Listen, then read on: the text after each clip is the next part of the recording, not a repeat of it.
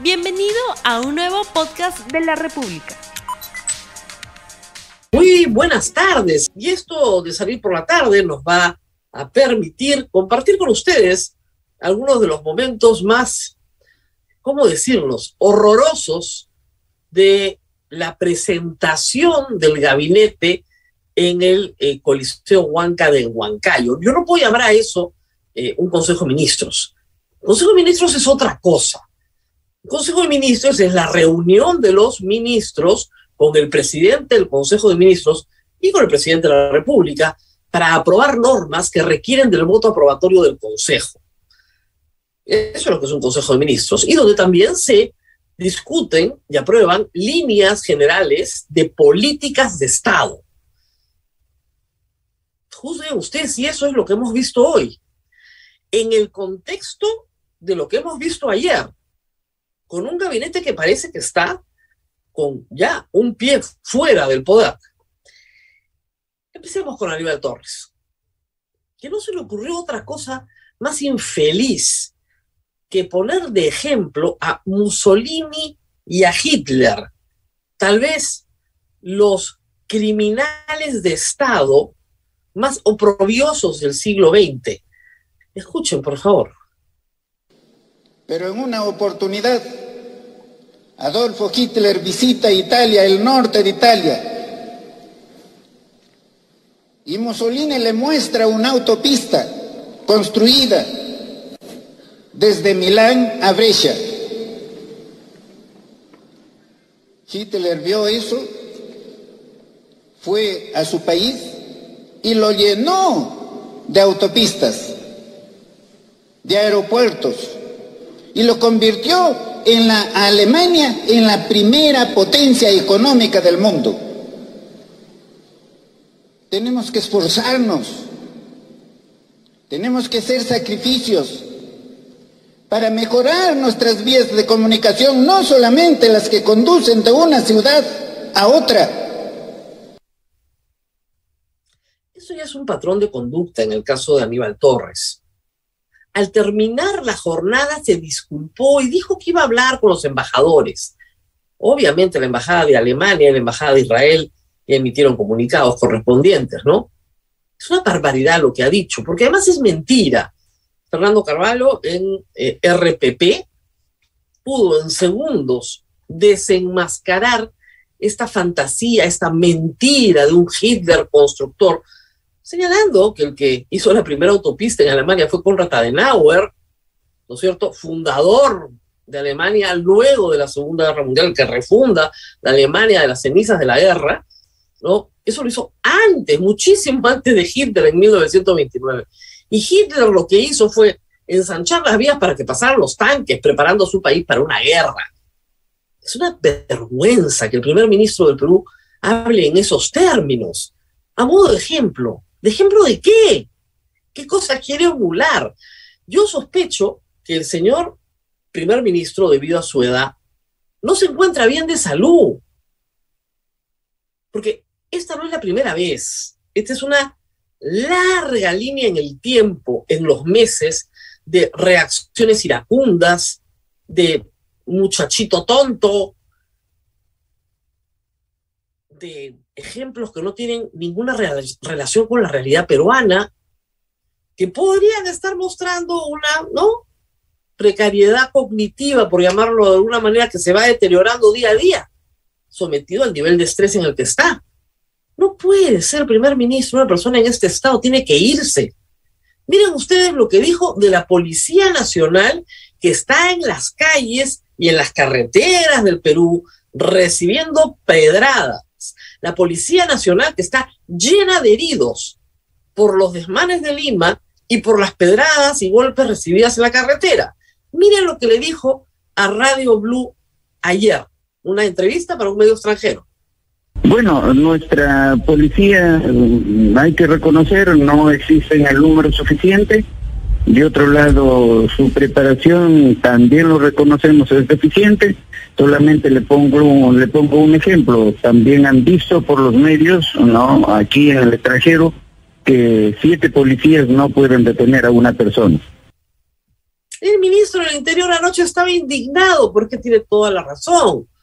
¿Cómo le pide el ministro, un oficial de policía ya en retiro, pero al fin y al cabo formado la policía, a la Policía Nacional, que vaya a poner su vida en las carreteras, cuando el primer ministro dice que son así nomás, ¿no? Formación deficiente. Miren lo que le contestó el ministro del Interior de este mismo gabinete al primer ministro. La Policía Nacional es una institución histórica, con grandes profesionales, con grandes hombres, una institución ya en momentos difíciles que ha tenido el Perú, lo ha salvado. Es una de las policías en Sudamérica, una de las mejores policías en Sudamérica porque tienen calidad humana. Quizás no tendremos la logística que tienen otras policías a nivel internacional, pero tenemos valentía, tenemos corazón. Este policía, estos policías son lo mejor que tiene el Perú. Yo quiero decir que nuestra policía es uno de los mejores y a ustedes, señores policías, levanten la moral. Ustedes son buenos, ustedes tienen gran valentía, ustedes están benditos por Dios porque su trabajo es de servicio a la sociedad, de entrega a que ustedes no pueden bajar la moral. La policía que tenemos en el Perú es una de las mejores, está bien preparada. Yo certifico porque yo lo conozco y yo he operado con ustedes, yo he operado con la policía, lo conozco del fondo. A mis hermanos policías, levanten la moral para devolver la tranquilidad y también para elevar el prestigio de nuestra policía.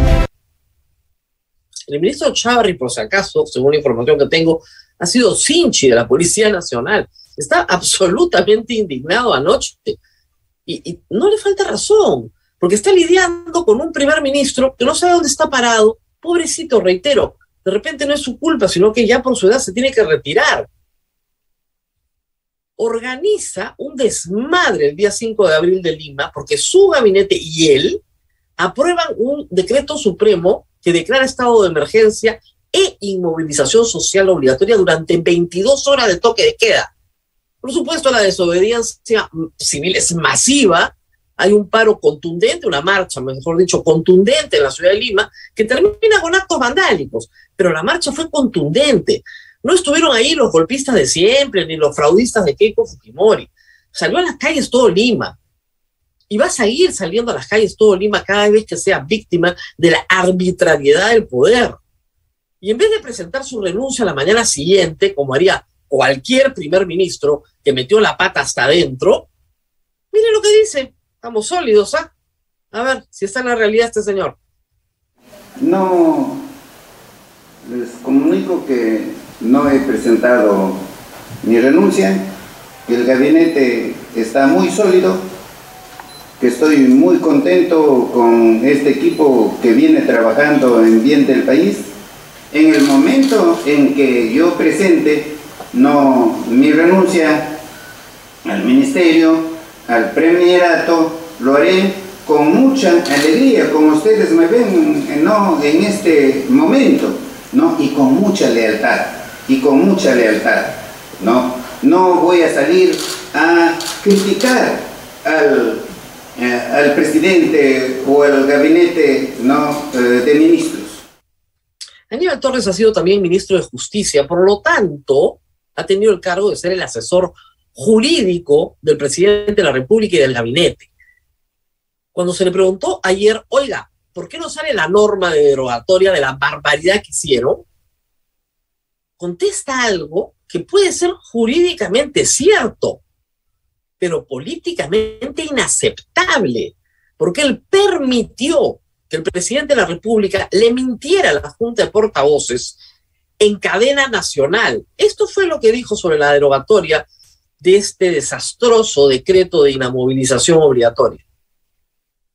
El presidente se retiró precisamente para ver no la derogación de este decreto supremo.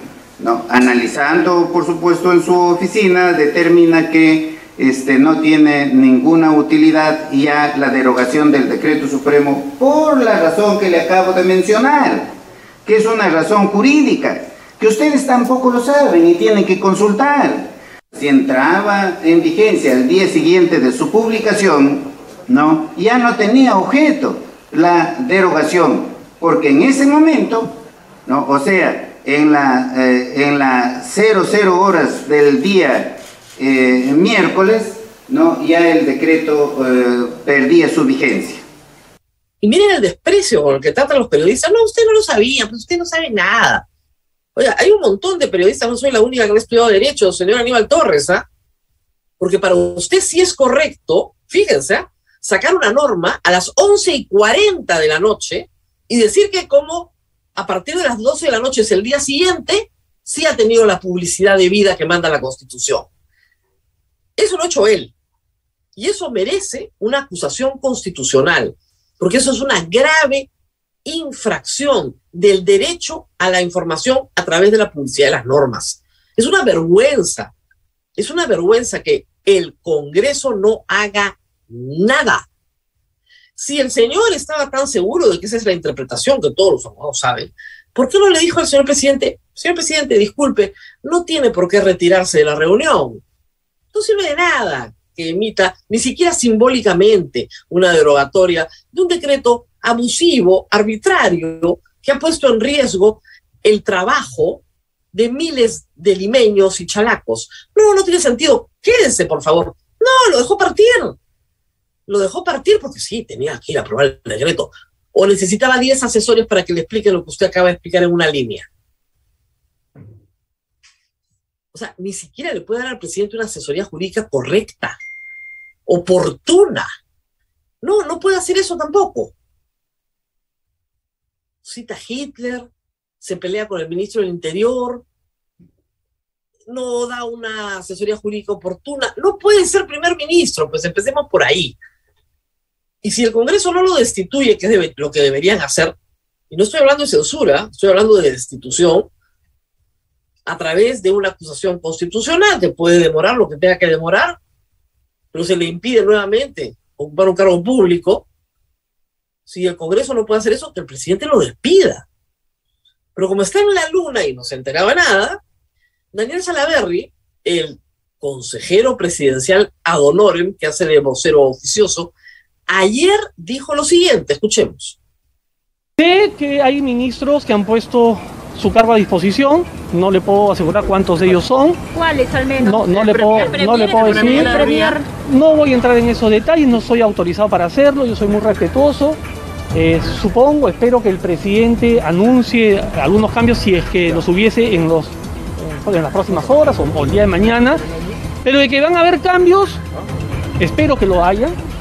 Eh, como le digo, eh, como consejero le he recomendado ello este gabinete que tiene un pie afuera, ¿ok? Hoy día tuvo finalmente una adición. Ya tenemos ministro de salud. ¿De dónde creen que viene el ministro de salud? De Huancayo, pues. Tiene conflicto de interés, ha sido proveedor del hospital regional, proveedor del Estado. Y obviamente cuota, cuota de Vladimir Cerrón. ¿Por qué? Porque lo nombró como viceministro Condori. Y ese es el nuevo ministro de Salud. Yo les dije, ¿ah? más de lo mismo, que se los lleven a todos, por favor. Este gabinete es el que ha ido a Huancayo a contarles qué. Vamos a hacer una pausa, vamos a hacer una pausa y regreso para que vean de qué han hablado en Huancayo y de qué debieron haber hablado en Huancayo.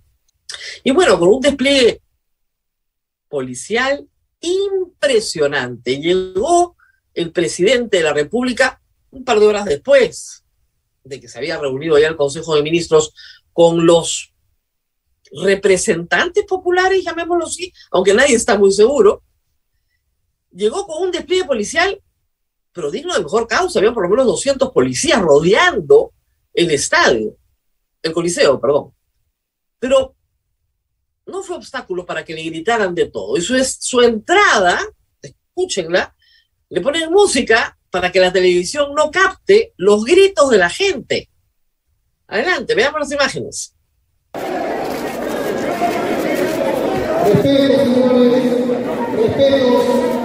Debemos respetarnos todos, debemos respetarnos todos. Hemos estado aplaudiendo, hemos estado escuchando.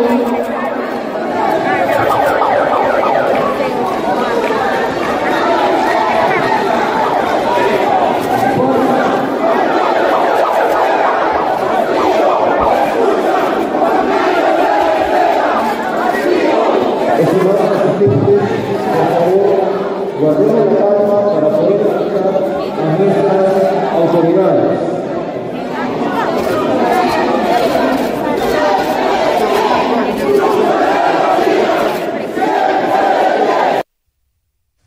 asistentes, Escucha Huancayo, se respeta. A gritos, ¿ah? Normal, ningún problema. Y esto fue lo que dijo el presidente, que por enésima vez, después de insultar a todo el mundo, pide disculpas. Disculpas del presidente. Una vez más, expresar mis sinceras disculpas a esta tierra huanca y al Perú si en algún momento ha habido una expresión malentendida. Y vengo a decirlo hoy y lo haré siempre, porque soy una persona que he nacido en un espacio donde más que ser agredido por diferentes estratos sociales, por gobiernos anteriores, a nosotros como niños, como agricultores, para salir adelante nos ha costado esfuerzo. Y hoy para salir adelante en este país nos cuesta el esfuerzo de los peruanos y peruanas de buena voluntad. Una vez más, y quisiera pedirle no solamente disculpas, sino también expresar mis condolencias a estas familias que en estas reyertas han perdido la vida. Y felicito a los dirigentes y a los manifestantes que salen a las calles y a las plazas, como siempre lo han hecho conmigo. Y siempre he acompañado estas luchas, defendiendo el agua, defendiendo la vida, la educación, pero de la mejor manera, no tomando piedras, no tumbando, no, no bajando ladrillos, no cogiendo un cuchillo, no tomando un arma. De la mejor manera, este señor no se acuerda que en 2017 dejó dos meses a todos los niños del Perú sin colegio. ¿Eso le parece que no es violento? Dos meses a todos los niños del Perú sin colegio. Él. Él que entraba, ¿no es cierto? Y tomaba la Plaza San Martín. O sea, que no diga que es una protesta pacífica la que él encabezaba. Recuerden ustedes que Pedro Castillo no viene del SUTEP. SUTEP hoy está haciendo una marcha esta tarde. Con la CGTP también. ¿Por qué? Porque no es su afiliado no ha sido su dirigente nunca. Él pertenece a la rama más violenta del magisterio, la que se asoció en Ponare con el Movadef. Entonces no puede decir que siempre en términos pacíficos como él, porque no es verdad. Y no puede decirle a los dirigentes de otras organizaciones populares que están todos coimeados, porque eso fue lo que les dijo la semana pasada. Y eso fue lo que provocó la ira en Huancayo y los disturbios del día viernes pasado y del sábado que terminan en esta tregua. Pero hoy, en concreto, ¿qué ha conseguido la población de Junín? Si quieren ya, la de Huancayo, en las discusiones que han tenido con el gobierno. SIP, cero, nada. Betsy Chávez agarrando el micrófono y caminando hacia la tribuna como si fuera predicadora de algún, de algún culto evangélico pero no diciendo nada, salvo que vamos a acabar con el monopolio. Y uno decía, claro, me imagino que acabarán con el monopolio del Sedapal o el de NACO, por ejemplo. Eso sí hubiera recibido bastante aplauso en esa zona. Tonterías. Un consejo de ministros debate acuerdos para aprobar políticas públicas o normas que requieren el voto aprobatorio del Consejo de Ministros. Lo que hemos visto es un circo. Dirigentes que se paraban con pliegos de reclamos y ministros que se paraban y le respondían. Y luego al final todos se felicitaban de lo bien que habían trabajado. ¿Habían trabajado qué? Promesas. La próxima semana ya sale la norma, por supuesto, para abolir las papeletas, para que su trance sea otra cosa, para, en fin, todas las demandas clientelistas y populacheras que estaban sobre la mesa. Porque ahí no se ha negociado nada, ojo, ¿ah? si yo te pido todo y me das todo, ¿cuál es la negociación? Creo que el momento que hemos escogido de, esta, de este día resume bien qué fue lo que vimos. Antes de empezar mis palabras, yo quiero rendir homenaje a esta tierra huanca con una canción y espero cantarla con ustedes que dice, la vida es una falsía, el mundo es ancho y ajeno. El hombre, el hombre exige dinero y el cielo también me dice, si, si incumples eres, pecado. Que viva la tierra huanca, con mucho cariño, hermanas y hermanos. ¿Eso es un consejo de ministros? Esto es un meeting, un cabildo abierto, eh, una catarsis colectiva. Pero si esto es un meeting, perdón, ese es un consejo de ministros en tiempo de Pedro Castillo, bien raro su consejo de ministros. ¿eh? Yo nunca he visto una cosa igual. Ojo, ella va a ser la presidenta si renuncia a Pedro Castillo, por si acaso. ¿ah? Ojo. Lo importante, y a lo que hizo referencia el presidente de la República, es el número de fallecidos que han tenido todos estos eventos. Algunos no son imputables directamente al accionar de la policía, pero hay dos que sí lo son. Hoy día la República publica el caso de cinco personas, hay algunos que cuentan uno más. Por favor, si me ayudan con la gráfica para que se entienda bien.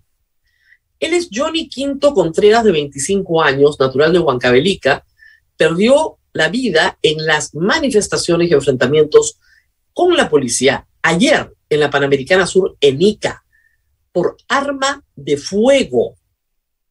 Por arma de fuego. No estamos hablando acá del el caso de un atropello, el caso de una persecución entre personas que están protestando. No, por arma de fuego. Y sus familiares y conocidos señalan que le dispararon durante la manifestación. La policía está prohibida de usar armas letales. La policía de orden público no va y dispara a los presentes. Mataría a todos, ¿verdad?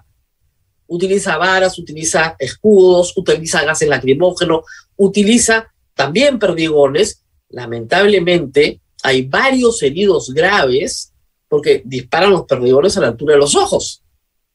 ¿Ok? Pero acá tenemos un muchacho fallecido de 25 años sobre los cuales hoy día el Ministerio del Interior no tiene ninguna explicación. Por favor, la siguiente persona. Ella es Candy Nostroza de la Cruz, de 31 años, profesora, falleció atropellada por un transportista que no quiso sumarse a las protestas y acatar la paralización en Junín. Esto fue la semana pasada. Fallecida también en las protestas.